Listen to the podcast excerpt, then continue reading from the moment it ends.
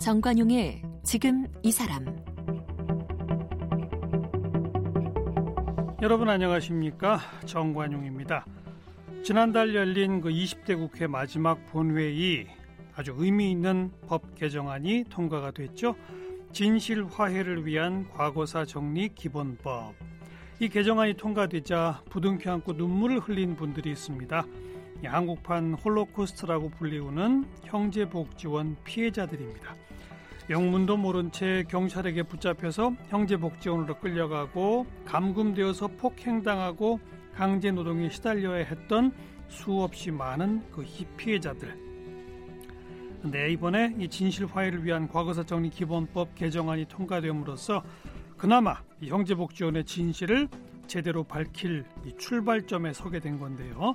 오늘 그 형제복지원 피해자로서 피해 생존자 모임 대표로 활동하고 있는 한종선 대표를 함께 만나겠습니다.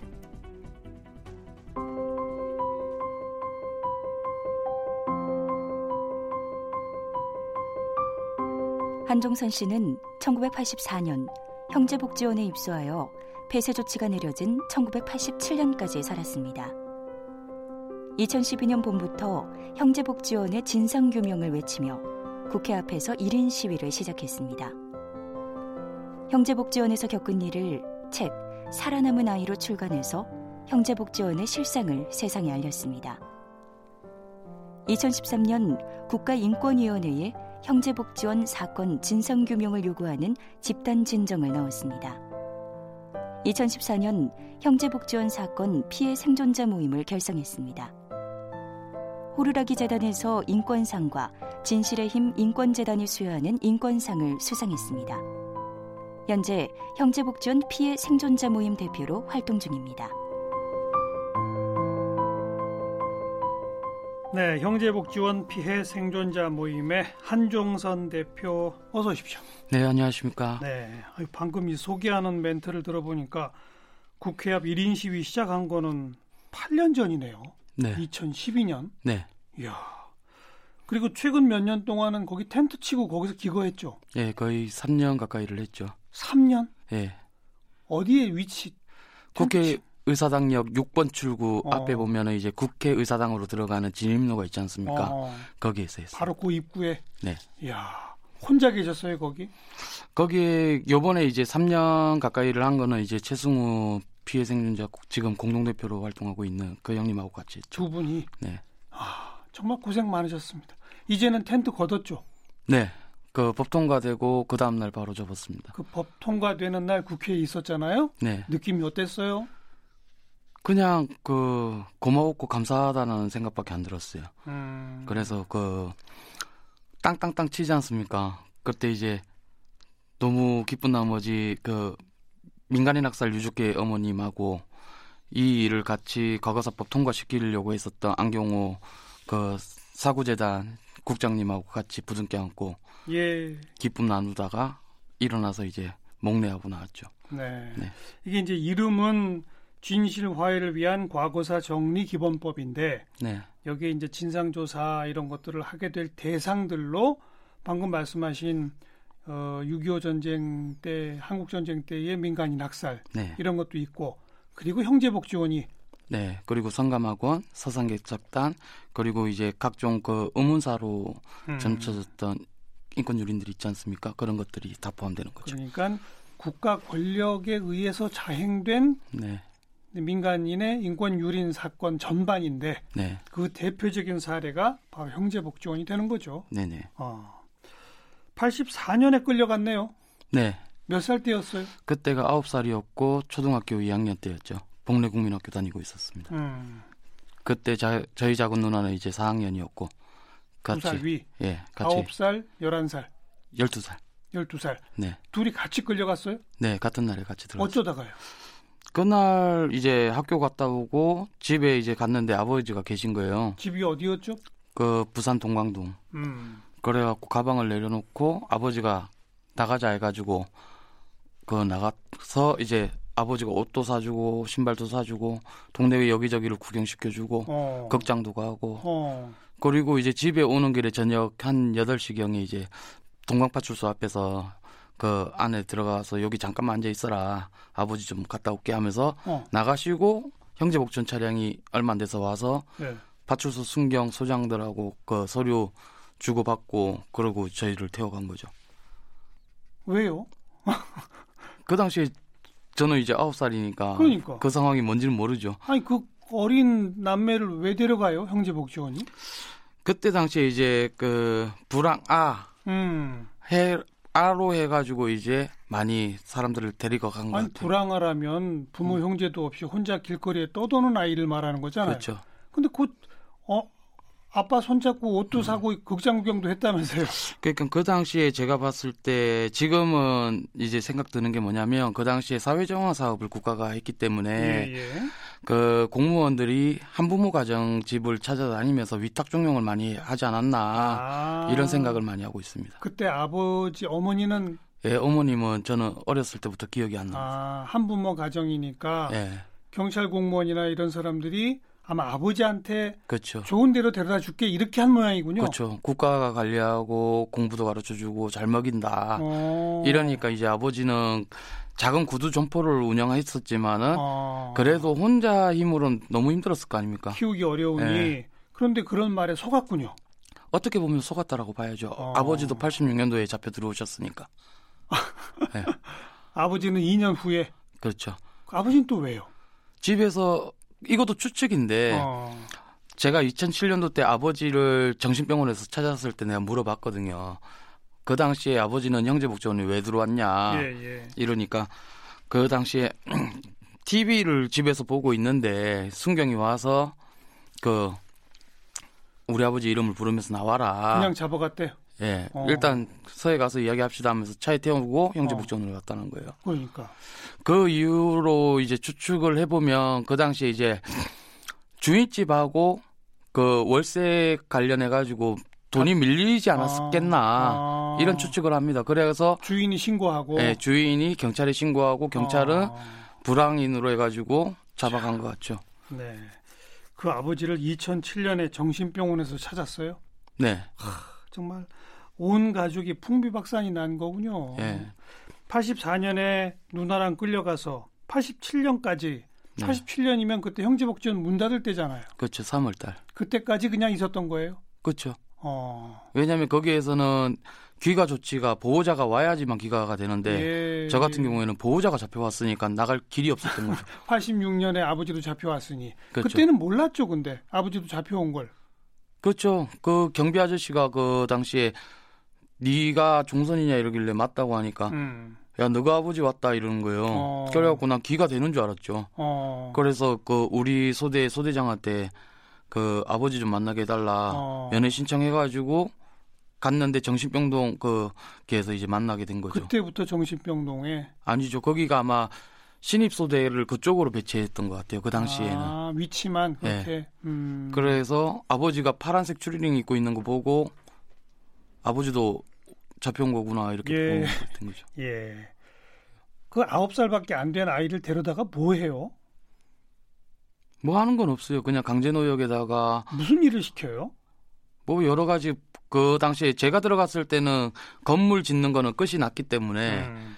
그 볼펜 심 작업이라든가 볼펜 심을 예, 모나미 볼펜 심 그 안에 넣고 돌리고 하는 거, 조립하는 예, 거. 예, 조립하는 거 어. 그리고 그, 그 당시에 장난감 권총 8년발 권총이라고 있지 않습니까? 예. 화약 넣어갖고 쏘는 예, 거. 예. 그거 조립하는 것도 했었고, 아이고. 그리고 풍선 같은 거 만지고, 낚싯바늘 하고, 음, 이게 결국 민간 기업의 일감을 가져와서 그냥 그렇죠. 어린 아이들한테 시키는 거로군요. 그렇죠. 어. 그리고 어른들은 뭐, 봉제 공장이라든가, 음. 신발 공장이라든가, 아니면은 나전 칠기 같은 거를 하면서 수익이 엄청나거든요, 그게. 근데 월급은 못 받고. 예, 어른들은 그래도 담배라도 하루에 세 가지, 다섯 가지씩 받죠. 근데 아동들은 그런 것도 없죠. 일당이 담배 세 가지, 다섯 가지. 그렇죠. 이야. 그리고 구타 이런 거는 계속 있었어요? 눈 뜨고 있는 날부터 취침 때까지는 계속 있는 거죠. 그리고 그 이 폭행만 있으면은 음. 그다지 덜 무서울 거예요. 그런데 1분 1초도 안 빠지고 언어 폭력이 엄청나게 심해요. 예, 그러다 예. 보니까 바짝 얼어 있을 수밖에 없는 그 음. 공포 분위기가 더 무서운 거죠. 음. 그 먹는 거는 얼- 얼- 뭐 제대로 줍니까? 먹는 거는 뭐 꽁보리밥인데 그 꽁보리밥이 너무 쩐내가 나버려요. 음. 그래갖고 좀 입에 넣기도 좀 거북한 거 음. 그리고 잘 씹히지도 않고 그리고 이제 생선 전어젓이 매일 나와요. 근데 이제 그거는 좀 너무 비위생적이어가지고 음. 일반 사람들은 그건 손도 못 댈 거예요. 음. 아마 그 구더기가 위에 이렇게 서리 끼듯이 깔려 있으면 그거 걷어내서 버리고 거기에서 이렇게 한한 한 젓가락씩 주거든요. 아이고. 그리고 어. 이제 뭐 김치나 무김치나 뭐 이런 거는 김의 들판 같은 데서 주워 온 거로 돼 있잖아요. 어. 거기에서 보면은 고춧가루도 버무리지 않고 그냥 허예요 그냥 예. 짠맛도 없고 그냥 예. 소금만 퍽 쳐놓은 거라서 예. 그런 거라도 이제 배불리 먹어야 되는데 음. 시간을 한 5분 정도밖에 안 주죠 선착순을 하니까 그러면은 저 같은 경우에는 키도 제일 작고 항상 1번이었거든요 음. 그 키가 너무 작아서 그러다 보니까 다른 형들에 비해서 다리가 짧으니까 빨리 뛰어가야 되잖아요 선착순 예. 예. 그러니까 입안에 한 두세 숟가락 꾸역꾸역 집어넣고 밥도 못 먹고 이제 막 뛰어 올라가는데 어. 줄서 있으면 이제 또 다른 형들이 제 앞으로 막 새치게 해갖고 들어오는 거죠. 또 뒤로 밀리고 네, 뒤로 밀려서 어. 또 두들겨 맞고 그런 거죠. 누나하고는 같이 지냈어요? 아니면 같이도 못 지냈어요? 누나는 23소대 있었고 저는 24소대 있었고 소대별로 이렇게 편성을 해는군요. 예, 그래서 어. 바로 옆 건물이라서 음. 보기는 수시로 봤어요. 그리고 누나가 그 수시로 소대 이탈을 해서 저를 데리고 집으로 가려고 하는 행위를 많이 해서 어. 너무 두들겨 맞고 고문도 저런, 당하고 저런. 네. 죽어 나간 사람도 많았죠? 그럼요. 그거는 이제 제가 27소대에 있을 때 이제 목격한 거고. 그런데 이게 죽었다라고 판명하려면 의사 소견이 있어야 되는 거잖아요. 음. 그런데 그 갇혀 있는 사람이 의사 소견을 어떻게 할 수 있어요? 예. 다만 제가 추측할 수 있는 것은 항상 1번이기 때문에 소대 내부에 있는 현황판을 제일 가까이서 볼 수 있는 예. 그 위치거든요. 예. 그러면은 121명의 소대원이 총 인원이에요. 음. 그런데 한 명이 맞아서 시- 병원에 실려갔어요. 그러면 음. 병원 1로 체크가 돼요. 그렇겠죠. 그리고 현 인원이 120이 되는 거예요. 어. 그런데 거기에서는 어떤 장애가 생겨도 치료받고 복귀를 해서 예. 병원 1이 지워진 다음에 예. 전방을 가버려요. 다른 소대로. 어. 그리고 나서 현 인원, 총 인원이 싹 바뀌는 건데 예. 이 사람은 돌아가서 몇 주가 지나도 돌아오지 않고 어느 날 병원 1이 사라지고 현 인원이 총 인원이 돼 버리는 거예요. 그거는 사망이다. 그렇죠. 돌아오지 아. 않는 아이. 역시 추정이긴 네. 합니다만은. 근데 네. 그 정도로 맞았다면 죽었다라고밖에 볼 수 없어요. 84년 가서 87년 있을 때까지 보통 그 전체 몇 명쯤이나 거기 수용되셨던 거예요? 그 당시에 한 3,500명에서 4,500명 사이라고. 네, 합니다. 항상 3,500에서 4,000. 예. 어마어마한 숫자네요. 네. 네. 이게 몇 년도에 시작된 거예요? 형제복지원. 어, 형제 유아원 때부터 보면은 형, 1960년대쯤부터 이렇게 됐다더라고요. 예. 그러다가 그 박인근 원장이 그 장모로부터 그 형제 유아원을 인수 인계하면서 예, 예. 시작된 걸로. 그리고 1975년 내무부훈령 제410호로 그 규모가 좀 더 커지는 음. 상황이 만들어지게 된 거죠. 75년에 내무부 훈령이라는 거는 내용이 뭐였었던 거예요?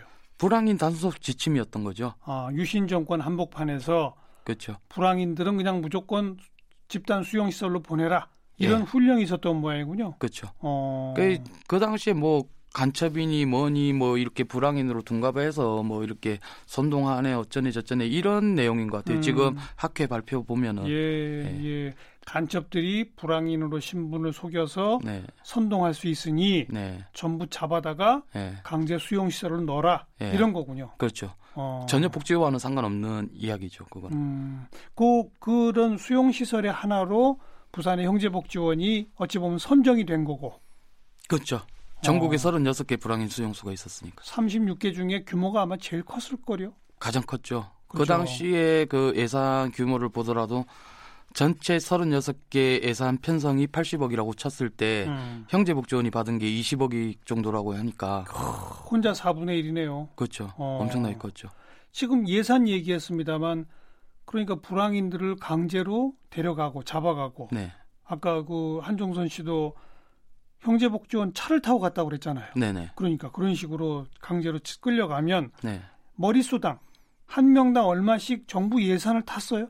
그렇죠. 그 이야. 당시에는 시설 관리 차원이 어떻게 돼 있냐면 한 명당 의식주 관련해서 음. 그리고 아침, 점심, 저녁 밥값 음. 그리고 칫솔값 뭐 이런 거 다 책정을 해갖고 1인당 몇천 원 이렇게 정해져 있는 거죠. 그렇게 정부에서 지원을 받았다는 거 아니에요? 그렇죠. 어. 그런데 구더기가 들끓는 그렇죠. 젓갈을 먹이고 그렇죠. 그 돈을 다 그러니까 빼돌린 거네요. 그렇죠. 제가 봤을 땐 박인근 원장이 그 당시에 국가 세금을 받아서 피해 당사자인 형제복지원 수용자들한테 음. 쓴 돈은 아마 자체적으로 10원도 없을 것 같습니다. 진짜로. 예. 왜냐하면 그 거대한 건물도 강제 노역을 통해서 산을 깎을 때 그 잡혀온 사람들이 다 깎은 거잖아요. 어. 그리고 벽돌도 거기에서 나온 돌 깨가지고 만든 거거든요. 벽돌도 현장에서 만들고 어. 절대 중장비 같은 게 들어간 적이 없어요. 어. 그냥 꼭 꽃갱이, 삽, 망치, 정 이런 걸로 모든 걸 해냈기 때문에 음. 거기에서는 진짜 무에서 유를 창조해낸 거죠. 그러네요. 그리고 길 가던 기술자들 이런 사람들이 다 잡혀온 거기 때문에 음. 각종 기술을 만들어낼 수 있는 제품을 만들 수 있는 사람들이 다 있는 거죠. 예. 게다가 뭐 아까 볼펜 심 작업을 했다 뭐 했다 그렇죠. 했잖아요. 그런 네. 것도 다 돈벌이가 될 거 아닙니까? 그렇죠. 그 전부 그냥 착복이죠. 박인근 원장이 꿀꺽. 예. 그리고 이야. 이제 그걸 또 형식적으로나마 그 회계나 뭐 이런 부분에서 빠져나가기 위해서 음. 몇몇의 그 소대원들이나 이런 사람들한테 그 적금을 부어줘요. 어. 그리고 이 사람들을 적금이 좀 많이 모였다 싶으면 이 사람을 사회로 내보내주는 행사 비슷한 걸 해요. 예, 예. 교회당에서. 예. 그런데 이 사람들이 돈을 벌고 나갔다라는 게 일단 핵심인 거예요. 그렇죠. 그런데 이 사람들이 이틀 후에 다시 들어와 있어요. 이틀 후에 예. 그냥, 그냥 흉내만 낸 거군요. 그렇죠. 어. 왜냐하면 이 사람들이 한 5년, 6년 동안 갇혀가지고 짐승처럼 살다가 음. 돈 사용하는 방법도 모르고 음. 그냥 이제 사회로 나가게 되면 음흠. 모든 스트레스가 이제 자유라 자유를 맞았다는 생각에 예.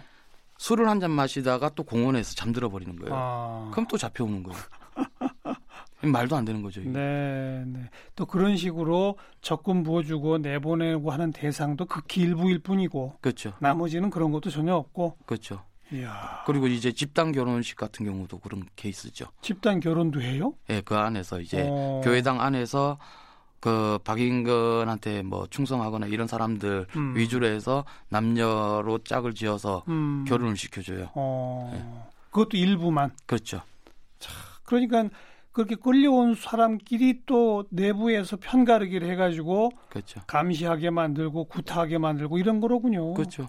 예. 그게 예. 약간 그런 보여주기식을 해야지만 다른 사람들도 저 위치까지 가고 싶어하는 더 충성하게 예. 되고. 어. 그러면서 이제 사람들을 더 가혹하게 하는 거죠. 네. 그런데 이게 87년 그 폐쇄되게 된 과정이 한번 그 검찰 수사를 받고 일부 형사처벌을 받지 않았나요? 그게 이제 87년도 당시에 김영훈 검사님께서 김 누구요? 김영훈 검사님 당시 검사예요. 네. 예. 울산에서 이제 공사냥을 하러 갔다가 음. 우연찮게 제보를 받아서 갔는데 거기에서 강제 노역하는 것을 봤다고 하지 않습니까? 형제복지원 수용자들의 강제 노역 현장을 봤다. 예. 예. 그래서 이제 그걸 인지 수사를 이제 시작을 한 거였고요. 음. 그런데 이 사람들이 어디서 왔는가를 이제 또 파헤치다 보니까 부산 형제 복지원인 거예요. 예, 예. 그래서 부산 형제 복지원까지 수사를 확대를 했는데 그 당시에 부산 지검장이었던 사람이 수사를 못하게 막고 쫓아내버렸다는 거죠. 김영훈. 검사가. 수사하지 마라. 네. 어. 그리고 나서 박인건 원장이 구속돼 있는 상태에서 재판은 이루어졌고 음. 그리고 형제복지원은 원장이 없는 상태에서 아무튼 그 이 문제를 더 부각시키면 안 되겠다 싶어갖고 형제복지원을 폐쇄를 시켜버린 거죠. 예, 예. 87년 3월달에 예. 그러면서 10원 한 장도 못 받고 사람들이 우르르 쏟아져 나오니까 부산이 어떻게 되겠습니까? 네. 그냥 이제 부산 시민들은 공포가 그랬겠죠. 찾아온 거죠. 그랬겠죠. 어. 그 불황인이라고 해갖고 아주 무법천지를 만들었네 막 하면서 음. 이렇게 안 좋은 시선으로 만들어 버렸죠. 음. 형제복지원이 꼭 필요한 시설로 여겨지게끔 그렇죠. 어 그때 한종선 씨도 그냥 나온 거네요. 저는 이제 그 당시에 12살이어가지고 서울 소년의 집이라는 음. 그 구화원으로 전원 조치가 됐죠. 아 저희 아버지랑 누나랑 그때 이제 완전히 헤어지게 된 거예요. 헤어지게 되고 예. 그리고 한참 지나서 아버지 정신병원에서 찾고 네. 누나도 역시 네. 정신병원에서 찾았어요. 네. 지금도 두 분은 치료받고 있나요? 네. 아이 큰 눈, 아, 작은 누나는 지금 처음 찾았을 때가 2007년도 때 부산 연산정신병원에서 찾았고 음. 아버지는 울산의 언양정신병원에서 찾았거든요. 음. 그래가지고 한 곳으로 이제 모시고 지금 계속 면회를 다니면서 네. 치료는 하고 있는데 아라는 봅니까? 솔직히 아라는 보지 못하죠. 그래요. 왜냐하면은 그 당시에 자기 동생과 아이 아들은 음. 아홉 살짜리여야 되는데 음. 지금 쟤는 45이 돼 있지 않습니까? 음. 그러다 보니까 심정으로는 그 국가가 자기를 감시하러 온 사람이다라고 착각에 빠져 있기도 하고 그래요. 그런데 어. 이제 지금은 아버지나 누나 같은 경우에는 그래도 아들 뭐 이렇게 부르기도 하고 그래요. 내 동생 이렇게 조금씩 좋아지셨군요. 그래도. 이렇게 말트기까지 진짜 몇 년씩 걸렸어요. 어. 처음에 아버지 2007년도 때 정신병원에서 찾았을 때 내가 당신 아들이다라고 음. 이야기했을 때 저랑 눈 잠깐 1초 정도 마주치고 눈 딱 떨구고 나서부터는 거의 3년째 말을 안 했었어요. 어. 아무리 면회를 가도. 어. 그게 이제 어떻게 보면 미안함과 죄책감이었던 것 같아요. 예. 그런데 예. 지금은 좀 많이 좋아지셔가지고 예. 그 뭐라 그러지 면회 올 때 간식 같은 거에 대한 집착이 되게 심해졌어요. 아휴. 아, 그나저나 그 어쨌든 우연히 강제노역 현장을 본 어떤 특정 검사의 노력 때문에 네, 그나마 이건 정말 심해도 너무 심하니까 이 박인근 원장은 구속까지 된 거네요. 그렇죠. 그리고 사건을 더 확대하지 안 하려고 그냥 폐쇄를 딱 시켜버린 거고. 그 폐쇄는 아마도 그 국가 차원과 그리고 이제 부산시와의 작품인 것 같아요. 음, 그거는 아무튼 그런 진상들이 이제 앞으로 밝혀져야 할 것이고. 그렇죠. 그래서 박인근 원장이 구속은 됐는데 결국 처벌은 얼마만큼 받았어요? 어떤 죄목으로? 그 처음에는 특수감금 포함해 가지고 여러 가지 제명이 들어갔는데 네. 일곱 번의 재판을 통하면서 대법원에선 결과적으로 특수감금을 무죄를 하면서 특수강금죄가 무죄다. 예 그걸 무죄를 하면서 아, 초지법 위반 금, 그 초지? 예, 초지법 땅 땅을 함부로 개간했다 뭐 이런 예, 거예요? 뭐 그런 거 하고 또 또요. 외화관리법 위반 그리고 공금횡령 뭐 이런 걸로 아주 아니 뭐 폭행 이런 것도 적용이 안다 됐어. 빠져버렸죠. 이야. 그래서 몇 년 형을 받았던 거예요? 2년 6개월이요. 그러니까 일곱 번의 재판 동안 구치소에서 2년 6개월 채우고 나간 거죠. 예, 예. 지금은 사망했나요? 박인근 원장? 예, 재작년에 음. 그 죽은 걸로 알고 있어요. 근데 그 친인척 가족들의 재산이 어마어마할 거라면서요? 일단 그 처음에 이 형제복지원 사건을 제가 1인 시위를 할 때 박인근의 측근이라고 하시는 분이 전화를 와서 음. 그 자기가 이들의 그 못된 모습을 뒤늦게 알아가지고 미안하다 하면서 어, 약간의 제보에 도움을 주신 분이 있는데 한 거의 한 2천억 대 재산을 갖고 있다고 하더라고요. 그런데 아무튼 형사적 처벌 그 재판 과정 그거는 그때 딱 한 번이었죠. 그렇죠. 그 이후로 한 번도 재조사되거나 뭐 그런 적이 없는 거죠? 예, 형제복지원 사건으로 어떠한 재수사나 재수, 재조사 같은 게 음. 하나 하나도 없었죠. 네. 다만 이제 뭐 온천장 그 리모델링으로 뭐 공금횡령했던 거 뭐 이런 걸로 수사받고 징역 3년 살고 나온 건 있죠. 어, 별 별건으로 그렇죠. 네. 그것도 역시 그냥 경제 사범으로 인권유린이가 아니라 예. 예. 그때 저희가 재판을 참관하러 갔었죠. 그날. 음, 그렇게 한 번도 제대로 진상 파악이 안 되었던 영재복지원 사건 진실 화해를 위한 과거사 정리 기본법이 이제 개정이 돼서 그럼 이제 무슨 조사위원회가 구성이 되게 됩니까? 어떻게 됩니까? 앞으로 남은 절차가. 이제 남은 절차는 6개월 이내에 이제 그 조사위원을 음. 이제 구성을 해야 되겠죠. 예. 그리고 상임위 이가 이렇게 정해지겠죠. 예. 그러면 이제 거기에서 집단 진정이든 아니면 개인 진정이든 해가지고 음. 그 자기의 피해 사실을 입증하기 위한 피해 당사자들의 노력들이 이제 필요한 거죠. 그렇죠. 네, 한정선 씨도 피해자 모임 차원에서 이걸 해야 되겠죠. 그렇죠. 그 다음에는 조사 기간 뭐 이런 것들이 정해져 있지 않나요? 지금 3년 플러스 1년으로 이렇게 돼 있고 예. 그리고 배보상 부분에 대한 선언적 문구는 삭제돼 있는 상태이긴 하지만 예, 예. 그 미흡한 부분이 있다라면 21대 국회에서 개정해야 예, 되겠죠. 계속 부탁드리고 만들어 가야 되는 절차가 필요한 거죠. 음. 부족한 거를 왜 통과시켰냐 이렇게 따질 문제가 아니라 일단 한 걸음이라도 가자. 그렇죠. 네. 왜냐하면 이게 그 폐기가 되고 다시 만들어지는 과정이 2, 3년 그냥 늘어나는 거거든요. 지나가 버렸죠. 예. 맞아요. 지금 현재 여기 피해자는 총 인원이 몇 명으로 추산됩니까? 지금 저한테 있는 피해 당사자 연락처만 해도 한 400여 명 정도 되고요. 음. 그리고 그 뚜벅뚜벅 센터에 이제 시청 쪽에 또 연락처가 갖고 있는 게 한 5, 60명 정도 있는 음. 거 이렇게 돼 있는 거. 근데 그 아까 84년에서 87년 그때 보면 평균 3,500에서 4,500명이 있었다고 그랬잖아요. 네. 그걸로 따지면 현재 파악된 숫자는 극히 일부네요. 그렇죠. 일부죠. 어. 그리고 나머지 분들은 이미 돌아가신 분들도 많을 거고, 그죠? 그, 그렇죠. 그 당시에 87년도 당시에 40대 위로만 잡아도 음, 절반 이상을 차지하는 숫자니까 그러니까요. 그분들이 지금까지 살아 있을 확률은 좀 그렇게 네. 드물죠. 네. 그리고 그 당시에 또 영유아들이 있었지 않습니까? 음, 이 영유아들은 또 기억을 못 하고 있기 때문에 그렇겠죠. 못 나올 어, 수도 있고 어, 그리고 저 나이 또래쯤에 있는 사람들은 지금쯤 가정을 이뤄가지고 음. 생계 전선에서 열심히 뛰다 보니까 못 나올 음. 수도 있고 음, 그리고 불황인으로 낙인 찍혀 있는 이 사회 구조에서 알겠어요, 알겠어요. 예, 그 부분에서 못 자기를. 스스로 감추려는 분들도 있을 거고. 그렇죠. 근데 이제 이런 법도 새롭게 개정되고 했으니까 뭐 조금이라도 직간접적으로 거기서 피해 보신 분들은 빨리 좀 신고하고 나와야 되겠네요. 그렇죠. 음, 그 일단 조사 그 위원 구성이 제대로 돼서 네, 진정한 그 진상 규명을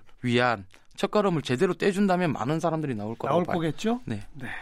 참 그동안 애 많이 쓰셨고 앞으로 잘 해봅시다 같이. 네, 감사합니다. 음, 형제복지원 피해 생존자 모임 한종선 대표였습니다. 고맙습니다. 네, 감사합니다.